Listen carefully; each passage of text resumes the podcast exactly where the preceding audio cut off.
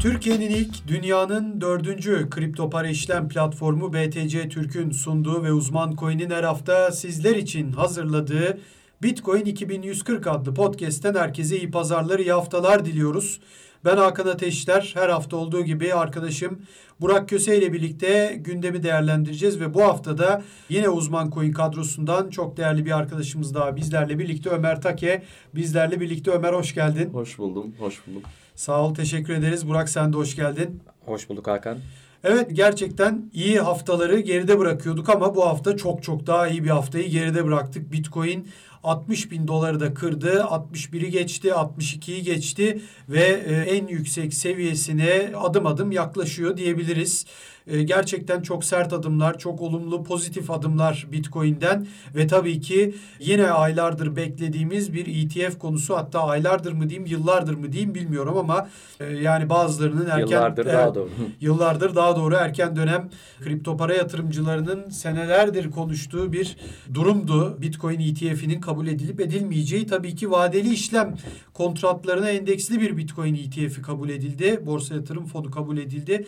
Bunu da konuşacağız. Onun çünkü uzmanlar artıları olduğunu söylüyor, eksileri olduğunu söyleyenler var. Direkt Bitcoin'e endeksli bir ETF'in çok daha güçlü etkilerinin olacağını söyleyenler var. Bunların hepsini konuşacağız. Tabii ki fiyat konuşacağız. Altcoin'lere etkisi ne olur? Onları e, konuşacağız. E, NFT konuşacağız. NFT e, hype diyelim. NFT patlaması, ilgi patlaması bitmek bilmiyor, devam ediyor. Ee, gerçekten inanılmaz bir yoğunluk var. Ee, inanılmaz paralar harcanabiliyor ve kazanılabiliyor NFT'lerde. Anlayan anlamayan öyle gidiyor. Yani böyle bir şey gibi nasıl diyeyim bana o geliyor. O geldi direkt aklıma mesela bir e, balıkçı dükkanı gibi geldi. Böyle her çeşit balık var. Anlayan, anlamayan, büyük balık, küçük balık herkes NFT sektörünün içinde. Cem Yılmaz da girmişti bu hafta. Ya anlamayan kadrosundan saymıyorum tabii o açıdan söylemedim ama önemli bir isim olması açısından. Yani böyle bir yoğun haftayı yine geride bıraktık ama tabii fiyattan başlamamız gerekiyor herhalde. Burak senle başlayalım. Müthiş bir atak Bitcoin'den. Evet. Yani şöyle bir baktığımızda senle e, ofiste de konuştuk bunu. E, Ömer'le de konuştuk hatta. Ekim ayına girerken Bitcoin 43 bindi ve hep diyorduk ki Eylül ayları zaten olumsuz geçiyor. Ekim ayında yükselişe geçiyor Bitcoin demiştik. Geçtiğimiz haftaki podcastlerde de bunu çok konuştuk. Yani 1 Ekim oldu yükseliş geldi ama 43 binden 47 bine geldik ama bugün 15 Ekim itibariyle 62 bin dolardayız, 61 bin dolardayız. Böyle bir şey söylense sana yani de, deseler ki 15 gün içinde 60 bine gidecek Bitcoin Ekim ayında 43 bin 47 bin diyelim hatta olduktan sonra bekler miydin böyle bir çıkış neler söylemek istersin söz sende. Ya aslında ben biliyorsun hep bekliyordum podcastlerde de geçmişte çok bölüm çektik bu bizim yanılmıyorsam 72. 73. bölümümüz ve Bitcoin'in bu 2021 yılı sonuna doğru tekrardan iyi bir yükseliş yakalayacağını hep konuştuk seninle. Bizi dinleyenler de mutlaka bunu hatırlarlar. Tabii bunun bazı temel sebepleri vardı öngördüğümüz. Birincisi elbette Bitcoin ETF konusu her zamankinden daha ciddi hal almaya başlamıştı. Çünkü neden? Burada birçok önemli oyuncu devreye girdi. İşte dünyanın en büyük varlık yönetim şirketlerinden biri olan mesela Fidelity, Bitcoin ETF başvurusunda bulunmuştu. Tabii onların Bitcoin ETF başvurusu daha çok doğrudan Bitcoin'e yatırım yapan ETF'ler. Bu onay alan ProShares ETF'i gibi değil, ondan biraz farklı. Tabii SEC başkanının açıklamaları vardı. İşte doğrudan Bitcoin'e yatırım yapan ETF'leri değil de işte bu vadeli kontratlara yatırım yapan ETF'leri tercih edeceğini evet. aslında ima etmişti sözleriyle. Yani tüm bunlar bir e, Bitcoin ETF'inin piyasaya geldiğinin bir aslında işaretleriydi, yaklaştığının işaretleriydi. Zaten öteden beri 2021'de bir Bitcoin ETF onayı geleceği öngörülüyordu uzmanlar tarafından, konunun e, uzmanları tarafından. Nitekim böyle bir onay artık geldi. Aslında bu Bitcoin için gerçekten önemli bir gelişme. Çünkü yıllardır beklenen bir şey. Yani yanılmıyorsam 2013'te ilk Bitcoin ETF başvurusu yapılıyor ve ondan beridir sürekli ETF başvuruları SEC tarafından hep reddedildi. Kimileri işte geri çekti başvurularını, kimileri reddedildi. Yani türlü türlü şeyler oldu. Hep böyle bir süre uzatma, 245 günlük bir şeyi var biliyorsun SEC'nin süreyi uzatabiliyor başvuruya cevap vermek için. sürekli bu uzatmalar geliyordu ve onaylanmıyordu. 2021 bu açıdan önemli bir yıl oldu ETF'ler açısından. Tabi Bitcoin için neden önemli bu? Yani birincisi ETF dediğimiz sektör ABD'de 7 trilyon dolarlık bir sektör. Böyle bir piyasadan söz ediyoruz. Tabi şöyle de şeyler var. MTA ETF'leri var mesela ABD'de işlem gören. Bu MTA ETF'leri Bitcoin ETF'lerine de yatırım yapabiliyorlar aynı zamanda. Ve şu anda MTA ETF'lerin büyüklüğü de 19 milyar dolar. Bunun dışında tabii diğer kurumsal şirketler var. Bunların önünde bazı engeller olabiliyordu Bitcoin'e yatırım yapma konusunda. Hepsinden öte artık Bitcoin'e yatırım yapmak isteyen ama işte burada çeşitli güvenlik kaygıları nedeniyle uzak duran, işte bunun teknik biliyorsun ki sen Onları da çok konuştuk eski evet, podcastlerde. Evet onları da çok konuştuk. Bunun teknik meseleleri var işte saklamasıydı vesaireydi. ETF konusu bunu biraz ortadan kaldırıyor ve kolaylaştırıyor ve insanlara 10 yıllardır alışık olduğu yoldan bir yatırım şansı veriyor Bitcoin'e. Bu gibi sebeplerle Bitcoin ETF onayı tabi onaylanan mevcut ETF, vadeli ETF'i, vadeli kontratlara dayalı ETF çok çok önemli. Buradan Bitcoin'e uzun vadede, orta vadede bir kurumsal para akışı gelmesi bekleniyor. Hemen mesela altın ETF'ini örnekleyebiliriz. Şimdi altında da ilk ETF 2004 yılında onaylanıyor ve o zamanlardan 8 yıllık bir periyotta altın fiyatı 5 katlık bir artış yaşıyor.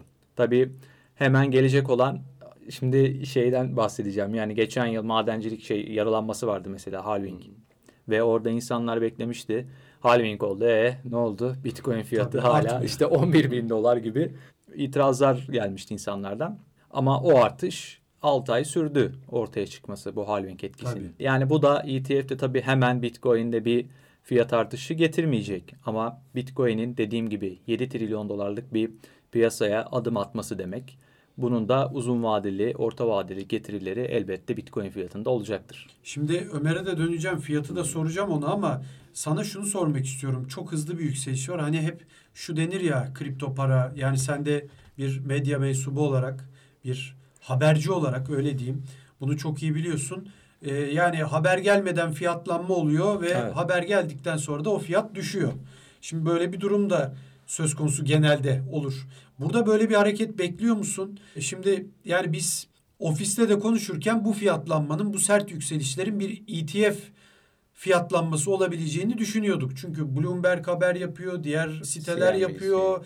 Yani CNBC'ye katılan e, televizyonlara çıkan birçok e, Amerikalı bu konuda uzman, Amerikan iş dünyasını bilenler hep hani bu anlamda mutlaka bir özellikle hani Ekim ayını işaret ediyorlardı. Bırakın şeyi e, sadece bir ETF'in onaylanmasını Ekim ayında bunu tarihlerden ötürü tabii bekliyorlardı ve geldi. Yani Ekim ayında bu geldi ama bundan sonra bir düşüş beklemeli miyiz sence?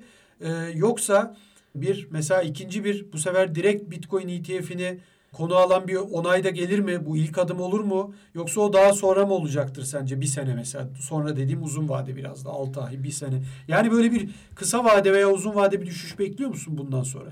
Yani kısa vadede beklemiyorum açıkçası. Çünkü bunun belli sebepleri var. Birincisi Bitcoin neredeyse rekor seviyelerine çok yakın iş, işlem evet. görüyor. Ve ben Bitcoin tarihine baktığım zaman, grafiklere baktığım zaman Bitcoin'in böyle işte aradan 6 ay geçtikten sonra özellikle 7 ay geçtikten sonra tekrar gelip zirve seviyelerine buradan bir satış yiyip bir ayı sezonuna girdiği bir dönem görmedim açıkçası. Evet. Yani 61 bin dolar şu anda fiyat. Bizim zirvemiz 64 bin 800 dolar. Ve burada önümüzdeki dönemde mesela tabii ProShares onaylandı. Evet ama hafta içi mesela önümüzdeki hafta diğer ETF'lerin son tarihleri geliyor. Burada işte başka şirketler de var. Bu kadar etkisi olur mu peki sence? Yani şimdi artık yani hani tabii, ilk tabii Proşehir kadar etkisi olmaz ama yine bence az çok bir etkisi olacaktır. Çünkü evet. bu ETF onayı gelmeden önce böyle fiyat hareketleri en ufak bir dedikoduda mesela bu ETF ile ilgili Bitcoin fiyatının bir tweetle çok hızlı bir şekilde arttığını gördük. Tabii tabii. Ve o nedenle önümüzdeki dönemde gelecek olan Yine bu ETF onaylarıyla da yani tabii ProShares kadar etkisi olmaz bunda ama yine ben onların da etkisini etkisi olacağını düşünüyorum irili ufaklı. Aynı zamanda mesela şuna da dikkat çekmek isterim. Önümüzdeki hafta içi çarşamba olacak muhtemelen Tesla'nın bilanço açıklaması olacak mesela. Tesla eğer Bitcoin almışsa ekleme yapmışsa Bitcoin'lerine ki Tesla geçtiğimiz haftalarda dedi ki ben son çeyrekte rekor araç satışı gerçekleştirdim dedi. Ve gerçekten önceki çeyreklerin çok daha üstünde bir araç satış rakamı geldi. Yani Bitcoin almış olabilir Tesla. Bunu açıklayacak olabilir. Veya işte Bitcoin kabulü olabilir tekrar ki bunu Elon Musk daha önce söylemişti e, olabileceğine dair. Şunu da hemen ekleyeyim mesela bu yükselişlerden önce hani 1.6 milyar dolarlık bir Bitcoin alımından söz ediliyordu. Evet. Ve bunun hani şeyden de değil yani bu short pozisyonlarının kapatılmasıyla fiyatın hızlı şekilde yük, yükselerek gelen bir alım değildi o. Bu bir balin alımına daha çok benziyor demişlerdi on-chain analistleri özellikle. Ya mesela o 1.6 milyar dolarlık alım eğer gerçekse ve böyle bir şey olduysa kimin alımı? Tabii. Bu önemli bir soru. Ee, yani önümüzdeki süreç bence önemli. Kısa vadede özellikle önümüzdeki bir hafta, iki hafta. Ee, benim kişisel görüşüm tekrar biz bu e, kısa vadede evet. zirveyi aşacağız diye görüyorum açıkçası. Şunu da sorayım sana ee, yine Ömer'e geçmeden önce izniyle Ömer'in de. Şimdi sen 1.6 milyar dolarlık alım dedin. Bir tane de bir 40 milyon dolarlık bir satım vardı değil mi? Bitstamp borsasında Bitstamp. satış vardı. Evet. Yani orada da mesela o satış da çok sertti ve orada fiyat 51 bine mi düşmüştü? Evet. Yani kısa bir süre için tabii herhalde anlık olunca e, ve tek bir borsada olunca ve bir tek bir emir girince herhalde diye düşünüyorum. Öyle bir düşüş oldu.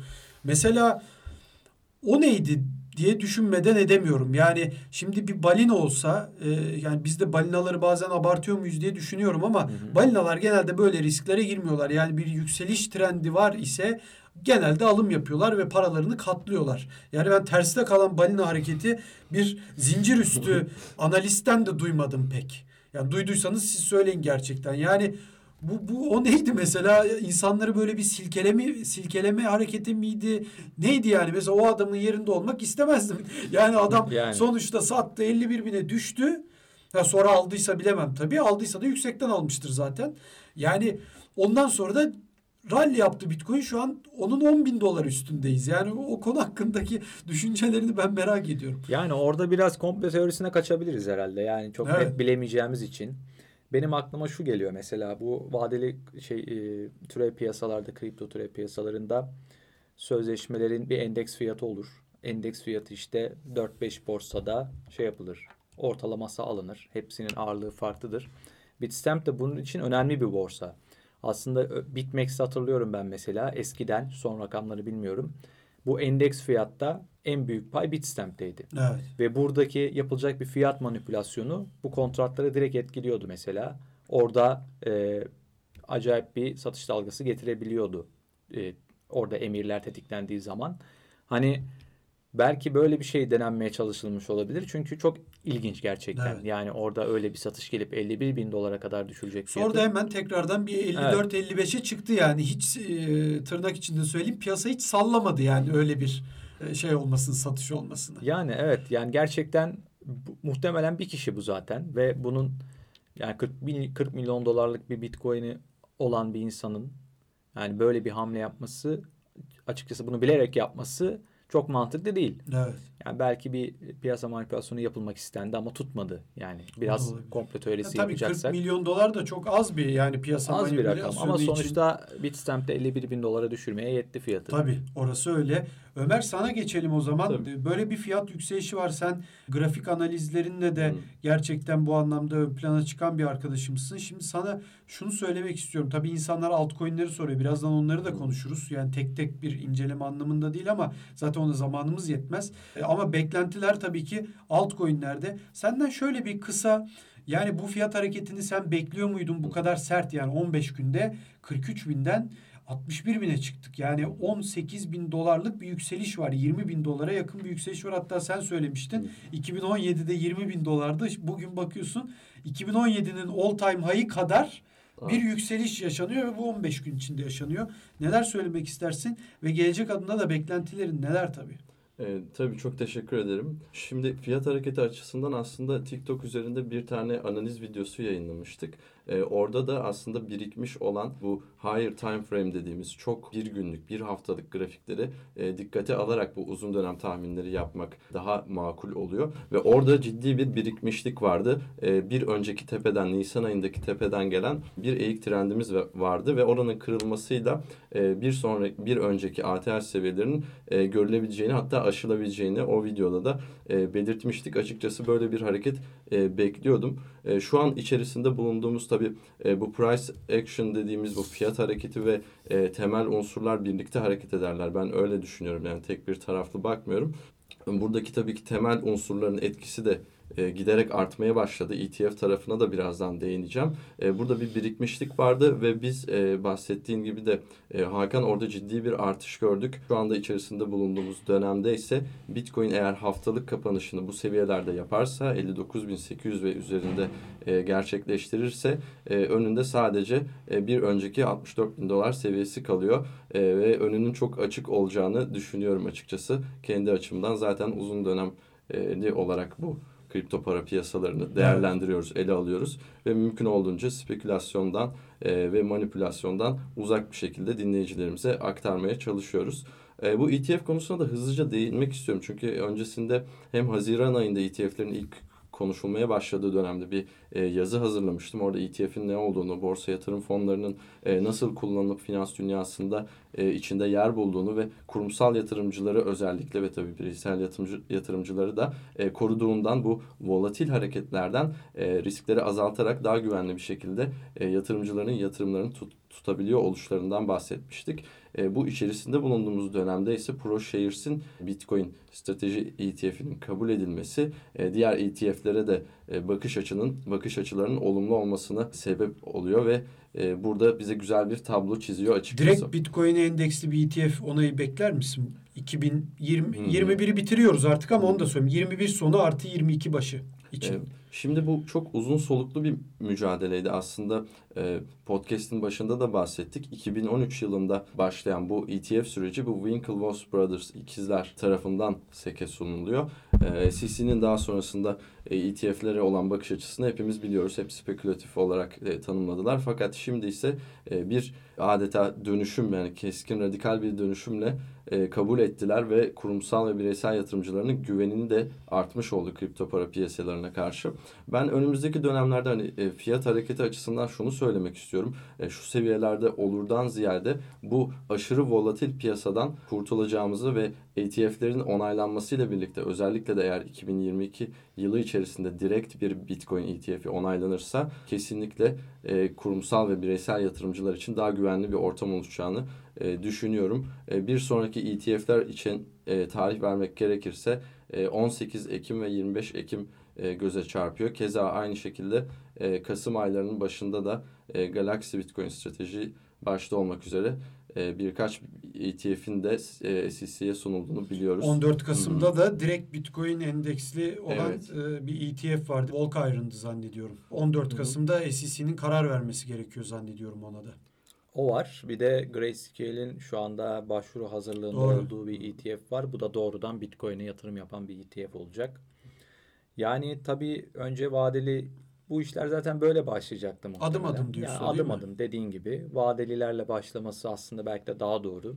Ve önümüzdeki aylarda bence bir tekrar doğrudan Bitcoin'e yatırım yapan bir ETF görebiliriz. Hani bu ne kadar uzayabilir? En fazla bir sene uzar diye düşünüyorum açıkçası bu süreç. Evet şimdi burada bir sene deyince de uzun geliyor insana tabii. Buradan bu kadar yoğun zamanlar yaşayınca yani Ekim Kasım'dan bahsedince Ayrı ayrı ikiniz de, ikinize de sormak istiyorum. Bu yani fiyat konusunu buradan kapatıp NFT'lere geçebiliriz. Ama son olarak tabii insanların da özellikle Türk kripto para yatırımcılarının da beklediği, e, sorduğu bazı sorular var. Yani bu podcast'te onu sormazsak olmaz. Yani altcoin'ler. Evet. Burak sen de başlayalım.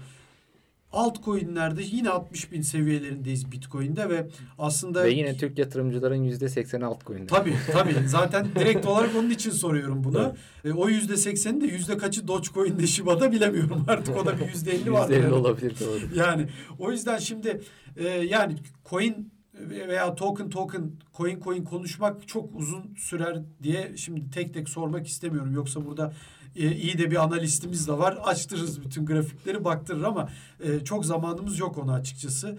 E, ona da belki özel bir program yaparız bir gün. Şimdi şunu sormak istiyorum. 64 bine ne zaman gelmişti Bitcoin all time high'ına? E, Coinbase borsasının Nasdaq'ta listelendiği zaman 14 Nisan'dı zannediyorum. Ve onun biraz öncesi ve biraz sonrası zaman diliminde de altcoin'lere inanılmaz girişler oldu. Evet. Dogecoin uçtu, ne bileyim Chiliz'ler uçtu, birçok bir Tron ne hepsi uçtu yani ne düşünürsen düşün. Ethereum da öyle. Şimdi bu anlamda bu gidişatı görüyor musun? Yani bir boğa sezonu daha, bir ikinci boğa sezonu diyenler var. Boğa sezonunun ikinci yarısı diyenler var. Mega boğa sezonu diyenler var. Bunların sen neresindesin ve artık bu boğa sezonu yani ikinci kısmı veya mega Hı-hı. işte bu altcoin'lerde yükseliş getirecek olan zaman konfirme edildi mi artık bu Bitcoin'in bu hareketiyle? Çünkü hep yine bir şüphe vardı. Hala ayı sezonuna döneceğiz diyenler vardı. Düşüş geliyor. Bunlar hep şey 50 binden 20 bine giden grafikleri çok gördüm ben evet. Twitter'da. Yani artık tamamen bu konfirme edildi mi bu boğa sezonu? Yani ben konfirme ettim kendi evet, içimde açıkçası evet. ve tekrar e, bunun zaten ben 2013 ve 2017 ile benzeştiğini düşünüyorum Tabii. şu an içinde bulunduğumuz dönemin. Ve ikisi arasında biz zaten korelasyon uyguladığımızda bakıyoruz ki Bitcoin'in fiyatının yani son çeyrekte özellikle önceki zirvesini geride bırakması gerekiyor. Evet. Bunun olacağını düşünüyorum ve önümüzdeki aylarda belki aylarda demeyelim haftalar demek daha doğru. Bitcoin'de yükselişin devam edeceğini ve burada altcoin'lerin değer kayıplarına uğrayacağını özellikle Bitcoin'e karşı buna inanıyorum. Yani bunu görüyorum açıkçası. Ama tabii altcoin'lerin dönemi de tabii ki gelecek ve altcoin'ler tekrar işte nasıl ki Nisan ayında Bitcoin 65 bin dolar oldu. Ondan sonra gelen düşüşle birlikte altcoin'lerde de daha fazla bir hareketlenme gördük. Tekrar bit, altcoin'lerin Bitcoin'deki bu yükseliş sona erdikten sonra önemli bir iyi bir dönem geçireceklerini düşünüyorum açıkçası. Bu nereye kadar uzayabilir bu dönem? 2022'nin ilk çeyreğine kadar altcoin'lerde böyle bir hareket olacaktır diye inanıyorum. Evet yani şunu da Ömer'e vermeden önce sözü ekleyeyim. Bu anlamda ben yani tarihsel yani yakın vadedeki kısa vadedeki tarihsel hareketleri de bizim insanımız çok çabuk unutuyor. Evet. Yani bakın bunu daha önceki podcastlerde de çok konuştuk.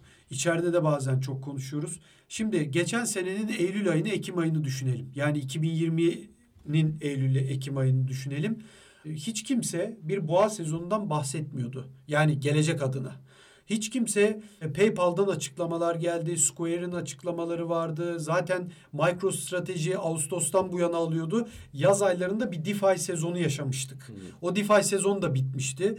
Evet. O yani Uniswap o zaman 30 dolarlara çıkan o Uniswap'lar yine geri düşmüşlerdi. Şimdi bütün bunlara bakıyorsunuz. PayPal'ın açıklaması ki çok önemli bence. Ondan sonra baktığınızda yani adım adım geldi ve çaktırmadan geldi bu sezon diye düşünüyorum ben. Yani Ocak ayı Bitcoin arttı. Şubat ayı Bitcoin artıyordu. Elon Musk'ın açıklamaları, Dogecoin tweetleri hala çok ciddi hareketler yoktu. Evet bir yukarı sıçrayış vardı. Böyle bir buçuk katı belki yüzde yüzler ama yüzde yüzden iniyordu. Biraz daha yani sallana sallana geliyordu altcoin'ler. Ne zaman ki Mart ayı bitti. Nisan ayı geldi. Orada başladı altcoin hareketleri. Bakın yani PayPal Ekim. Yani PayPal'ın açıklaması Ekim'di. Ekim'den Mart'a kadar çok ciddi yükselme olmadı. Yani Bitcoin yükseldi diye Sunni'ye küçük küçük artışlar oluyordu dolar paritesinde. Ama ne zaman ki Nisan ayı geldi orada patlama yaşandı. Yani şunu söylemek istiyorum. Nisan ayına kadar da bu arada yaşadıklarımızı hatırlamıyorum artık unuttum. O kadar şeyler yaşadık. Yani düştü, indi, bir daha çıktı. Dedik ki eridi bütün altcoin'ler sende de konuşurken. Tabii WhatsApp grupları çıldırıyordu yani. Yine düştü. Tabii kaç kere düştü? 40'tan 30'a bir daha düştü. Yani Morali bozduk bozduk. En sonunda ne oldu? Nisan ayı geldi. Patlama yaşandı. Yani biraz dayandığınız zaman, moralinizi bozmadığınız zaman, kısa ya da uzun vadede yaşadıklarınızı ne bileyim not bile alsanız kağıda bence o bile size bazı mesajları veriyor. Bu piyasanın en sevdiğim yönlerinden biri şu. insana umutsuzluk vermiyor aslında. Siz istediğiniz kadar umutsuzlanın, umudunuzu kaybedin. Mutlaka ama mutlaka sizi bir yerde mutlu edebiliyor. İşte gördük. Temmuz ayı 28 binlerdeydi, 29 binlerdeydi. 64 binden 29 bine düşen bir bitcoin vardı ve altcoin'lerin nasıl eridiğini Evet. söylememize gerek yok. Ama ne oldu? Temmuz ayında bir The B-Word etkinliği başladı. Ondan sonra yavaş yavaş yükseldik ve şimdi 61 binlerdeyiz ki 61 bine gelecek işte biraz önce konuştuk 55 binden 51 bine tek bir borsada da olsa hareket oldu. Yani anlık bir hareket. Onun anlık dışında da bir sürü hareketleri vardı. Açıklamalar, Çin yasakları, bir daha Çinler açıklamaya yani bıktık Çin yasaklarından ama o kadar abarttık. Çinliler şöyle böyle en sonunda gördük ki bir baktık yine 61 bin dolardayız. Yani sonuca baktığımızda Bitcoin her zaman açıkçası bence mutlu ediyor. Umudu hiçbir zaman yitirmemek lazım. Bu yüzden hep Burak da söyledi yayınlarımızda. Hep uzun vade bakın. Gece rahat uyuyun. Gözleriniz kanlı bir biçimde telefonlara, ekranlara bakmayın ya rahat uyuyun gece. Tamam biz de istiyoruz ay sonu. Şu an bütün benim elimdeki paranın iki katı olsun isterim tabii ki ay sonu. Üç katı olsun isterim. Bunu hepimiz isteriz ama olmuyorsa da yapacak bir şey yok. Çok uzatmayayım. Şu NFT konularına istiyorsanız. Ona girelim. geçmeden ben bir, Evet. birkaç bir şey söyleyeyim Tabii. aklıma gelmişken. Mesela Bitcoin'de şu anda tamam mesela ETF onayı geldi. Aynı zamanda ETF onayı gelirken ne oldu? SEC'nin bir red şeyi ortadan kalktı. ihtimali ortadan Evet. kalktı. Bu da bir belirsizlikti mesela. Tabii tabii. Bu ortadan kalktığı için artık Bitcoin fiyatını düşürebilecek olası risklerden biri de ortadan kalkmış oldu. Diğer yandan Çin yasakları dedin. Çin'de kripto para madenciliği artık tamamen bitmiş durumda. Tabii. Son yani şu verilerde söylediğin lafın büyüklüğüne bakar Evet. mısın? Yüzde 60 hash rate oranına sahip olan Çin'de kripto para madenciliği bitmiş durumda. Sıfır. Yani bu bile Bitcoin'i evet bir yerde düşürdü ama yine 61 bin dolardayız. Yani müthiş yani bir şey bu şu anda baktığınızda. tabii kesinlikle öyle ve baktığımızda daha da adil bir dağılım var Evet, Çin'in dönemine tabii, göre. ABD'nin işte buradaki payı yüzde 35 son ölçümlere göre ve lider ülke. Onun ardından işte Kazakistan ve Rusya geliyor. Burada hemen şunu da ekleyelim. Twitter CEO'su Jack Dorsey'in dün açıklaması oldu. Bu madenciliği daha böyle merkeziyetsiz hale getirmek için çalışma yaptıklarını söylediler. Ki bence çok önemli o çalışmada. Bitcoin madencilik, yeni bir Bitcoin madencilik sistemiyle artık herhalde Bitcoin madenciliği yapmak eskiye göre daha da kolay olacak. Artık nasıl bir şey düşünüyorlar ondan çok emin değilim. Yani Bitcoin'de bir işte de- dediğim gibi ETF'in reddine karşı bir risk ortadan kalktı. İkincisi Çin'in kripto para madenciliğini yasaklayacağına dair yani Çin fadı dediğimiz olay komple kapandı. Tabii tabii. Yani bunların ortadan kalkması Bitcoin için önemli ve şu var aynı zamanda. ABD'de net şekilde re- regülatörler ve oradaki politika yapıcılar şunu söylediler. Bizim önceliğimiz sabit coinler. Yani Bitcoin değil. Diğer kripto paralar değil. Evet. Ve sabit coinleri burada önceliyorlar. Bu aslında Bitcoin için yine bana göre pozitif bir gelişme Tabii açıkçası. bence de. Katılıyorum. Onlar tabii çok derin konular ama Ömer ben Hı hı. biraz önce sana soracaktım. Unuttum onu. Çok Tabii. kısa rica ediyorum Tabii. senden.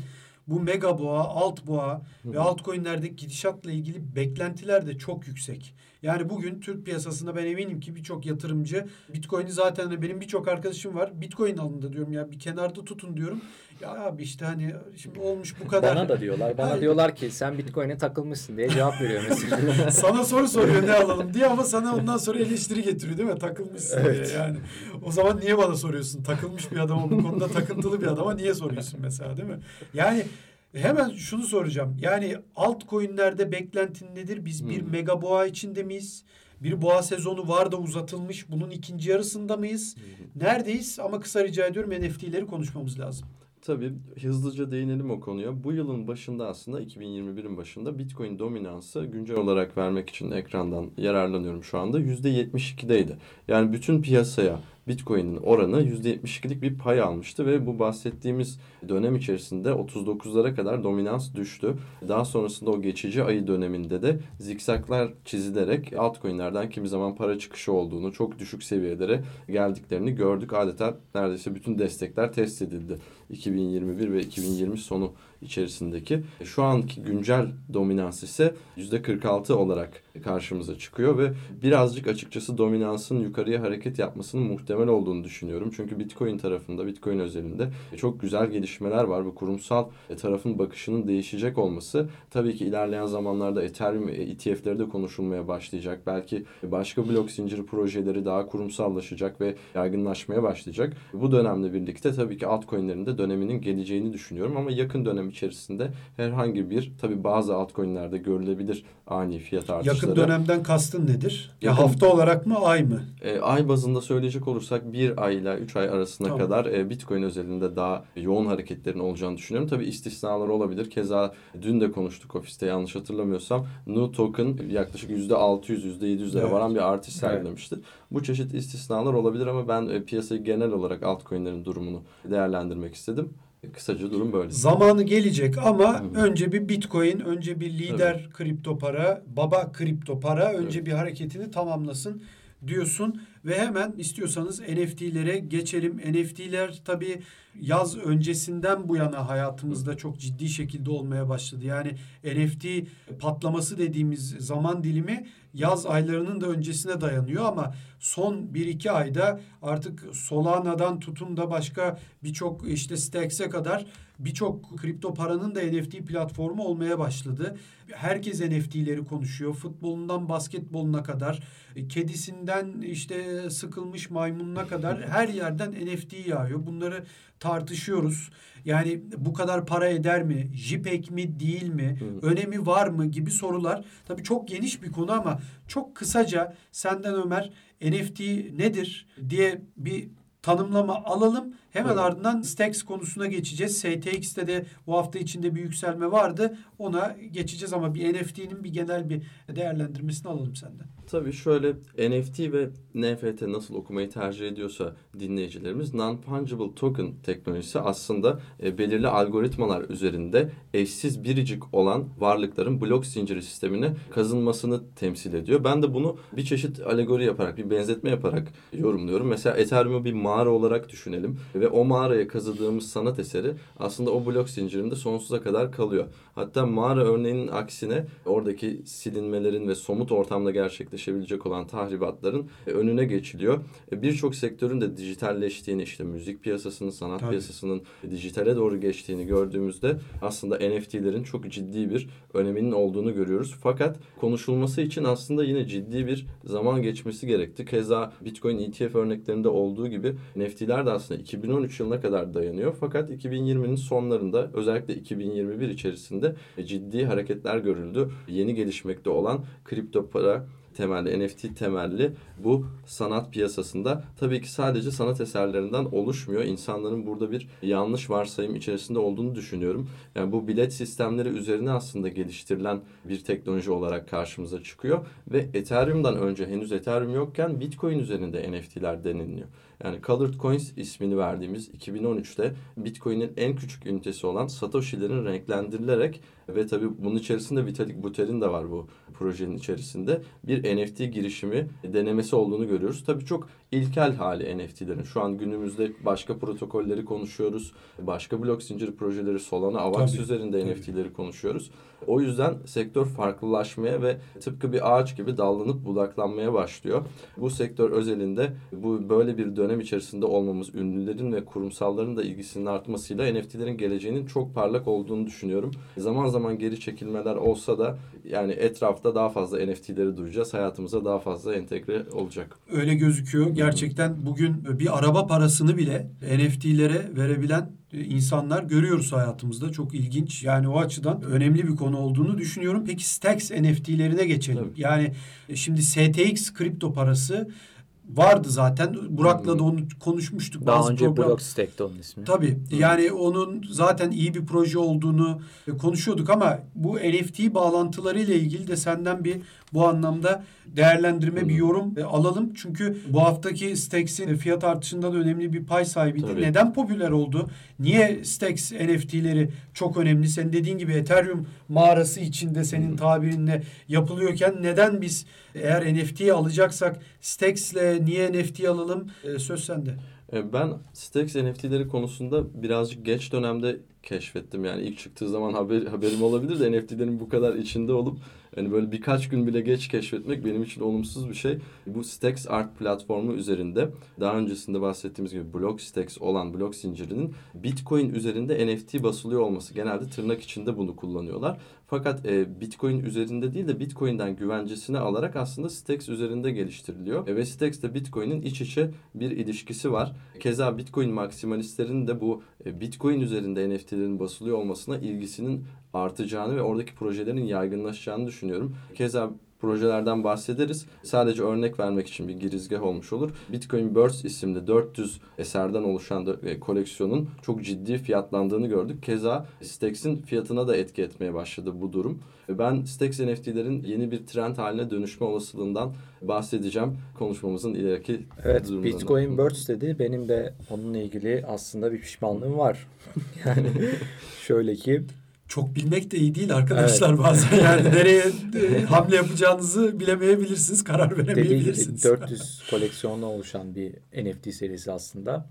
Ve yanılmıyorsam işte 20 STX'e falan satılıyor. Yani 26 dolara satılıyor ama o satıldığı dönemde STX'in değeri neydi onu bilmediğim için direkt dolar diyelim. Biz 26 dolar dolara satılıyor her bir NFT. Yani biz aslında Ömer'le de takip ediyorduk Bitcoin Birds'ü. İşte ben bir almayı düşündüm alayım mı almayayım mı falan derken sonra vazgeçtim almadım tabii ve en son kontrol ettiğimde de artık fiyatın 4500 dolar seviyelerine çıktığını gördüm mesela bir tane eser için. O yüzden şimdi keşke alsaydım diyorum ama başka artık Bitcoin Birds'lere diyelim. Ama şimdi benim burada biraz önce şaka yolu söyledim hani çok bilmek iyi değildir diye ama yani gerçekten şimdi biz üçümüz de kripto para sektörünün içinde olan insanlarız. Birçok haber yapıyoruz, konuşuyoruz kendi aramızda. Ben her ikinizden de gerçekten bu anlamda birçok şeyi öğreniyorum ama Mesela yani öğrensen de her tarafa birden yetişemiyorsun. Her şeyi satın alamıyorsun. Bugün ben size sorsam elinizde olmayan ama 20 tanesi çok çok iyi projeler olan birçok proje sayarsınız bana. Ama alamıyorsun hepsini. Yani hepsinden de 20'şer dolarlık alamazsın yani yayacağım diye portföyü. Dolayısıyla hani çok da üzülmeye gerek yok yani. Onu söylemek istedim sadece. Devam edelim istiyorsanız. Ee, Peki Tabii. şimdi Stex'in bu anlamda daha ne kadar artış fiyat artışı yaşamasını sen bekliyorsun? Yani ciddi şekilde bir kitleleri içine çekebilecek bir NFT projesi olabildiğini düşünüyor musun? Veya Hı hı. ileriki dönemde? Şöyle ki Stax üstünde geliştirilen NFT'leri tabii podcast'in alt açıklama kısmına link olarak da ekleriz. Stax Art platformu üzerinden görüntüleyebiliyoruz.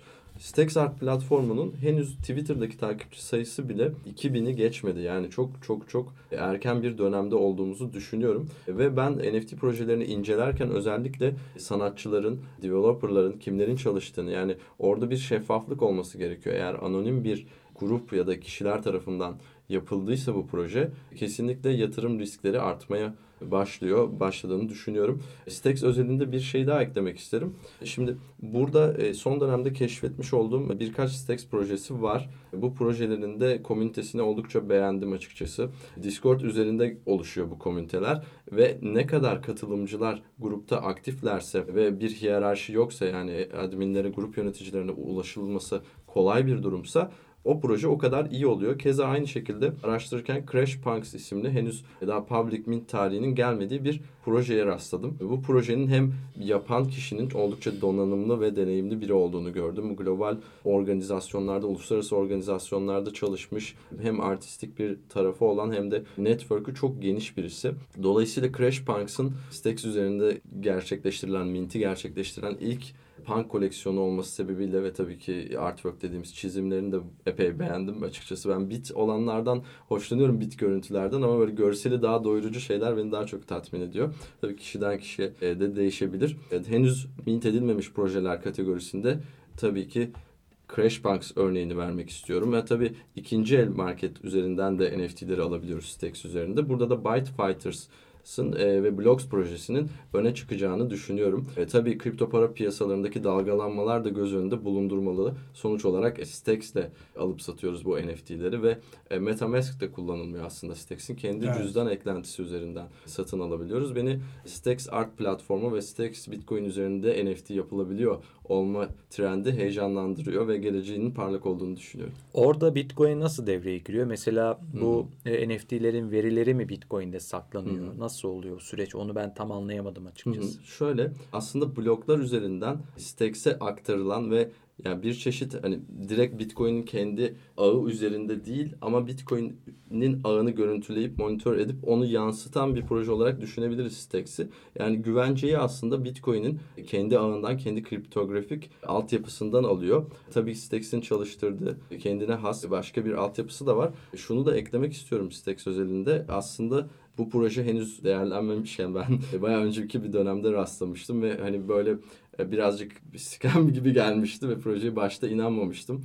E, daha sonrasında araştırdıkça, gördükçe ve Bitcoin üzerinde nasıl işlem yapılmasını sağladığını fark ettikten sonra e, Stacks'e bakış açım olumlu anlamda değişti. Evet, Stacks hmm. bu arada dediğim gibi daha önce Blockstack isminde vardı ve aslında SEC'nin token satışına onay verdiği ilk proje diye biliyorum evet, ben. Evet. Aslında böyle baktığımız zaman arka planı güçlü bir projeye benziyor aslında Stacks. Tabii bunları konuşuyoruz. NFT'leri konuşuyoruz. ve Bitcoin Burst konuştuk. Crash Punks'tan bahsetti Ömer. Tabii bunların hiçbir yatırım tavsiyesi değil. Hiçbiri de sponsorlu şekilde yapmıyoruz bunları. Tamamen işte kendi araştırmalarımıza dayalı. O nedenle bizi dinleyenlerin de kendi araştırmalarını yapmalarını öneririz. Hı. Ve Stacks ile ilgili olan aslında Stacks'te Türkiye'de önemli bir ilgi olduğundan söz edebiliriz herhalde. Çünkü yanılmıyorsam 3-4 gün önce Stacks birer gün arayla birkaç gün arayla da olabilir. BTC Türk'te işlem hacmi bakımından en çok işlem gördüğü borsa evet. BTC Türk'tü dünyada.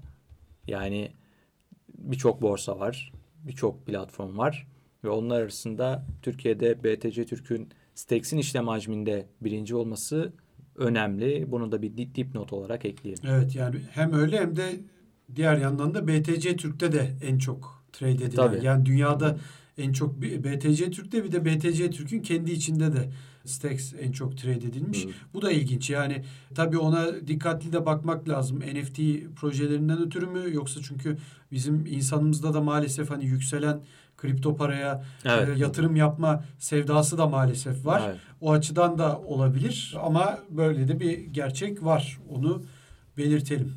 Şunu da eklemek istiyorum bir sonraki konumuza geçmeden. Tabii çok teknik konuya da girmek istemiyorum dinleyicileri sıkmamak adına. Bu merkeziyetsiz uygulamaları aslında biz Ethereum'la birlikte tanıştık. Evet. Merkeziyetsiz uygulamalar ve akıllı sözleşmeler kavramıyla.